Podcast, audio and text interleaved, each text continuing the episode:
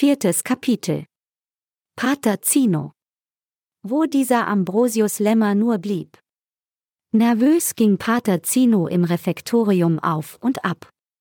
Den ganzen Tag hatte er im Vorhof des Klosters gearbeitet, gemeinsam mit zwei Mönchen, und es fehlte nur noch der Feinschliff. Wollte Pater Zino dem leblosen Abbild eines Menschen eine Seele und somit Leben einhauchen, gab es nur einen einzigen Weg, die Transfermaschine. Dabei handelte es sich um eine aufwendige Apparatur, deren Bauanleitung er in der Klosterbibliothek sorgsam verwahrte.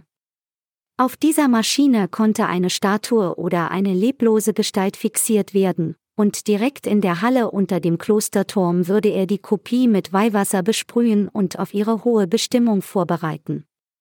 Pater Zino war sehr wetterkundig, und er war sich sicher, innerhalb der kommenden 4 Wochen würde ein Gewitter aufziehen, und ein Blitz würde auf die mittelalterliche Konstruktion gelenkt, wenn er nur genügend betete. Die Energien des Himmels würden in die Gestalt auf der Transfermaschine fahren und sie umgehend zum Seelenleben erwecken. Dann würde Pater Zino Gott sein.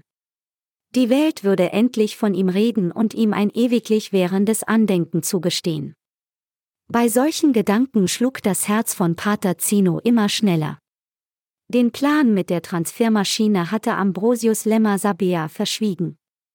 Er wollte sie nicht ängstigen, und er kannte ihre religiöse Einstellung nicht.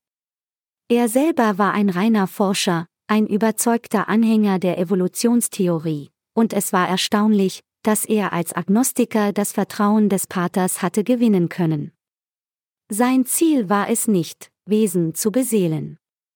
Er wollte ein hochmodernes Pflegezentrum entwickeln, mit authentischem Personal, das für 4,45 Franken pro Stunde arbeitete, den Patienten Geborgenheit vermittelte und den steigenden Gesundheitskosten entgegenwirkte.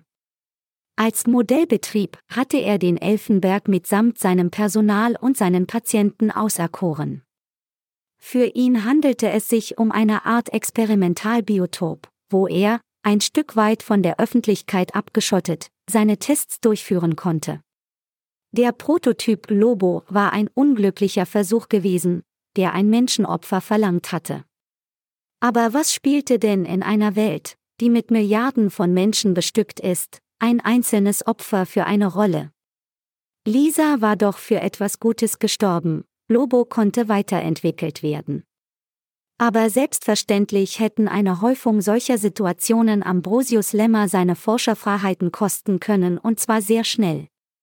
Darum war die Bekanntschaft mit Pater Zino eine derart glückliche Fügung gewesen.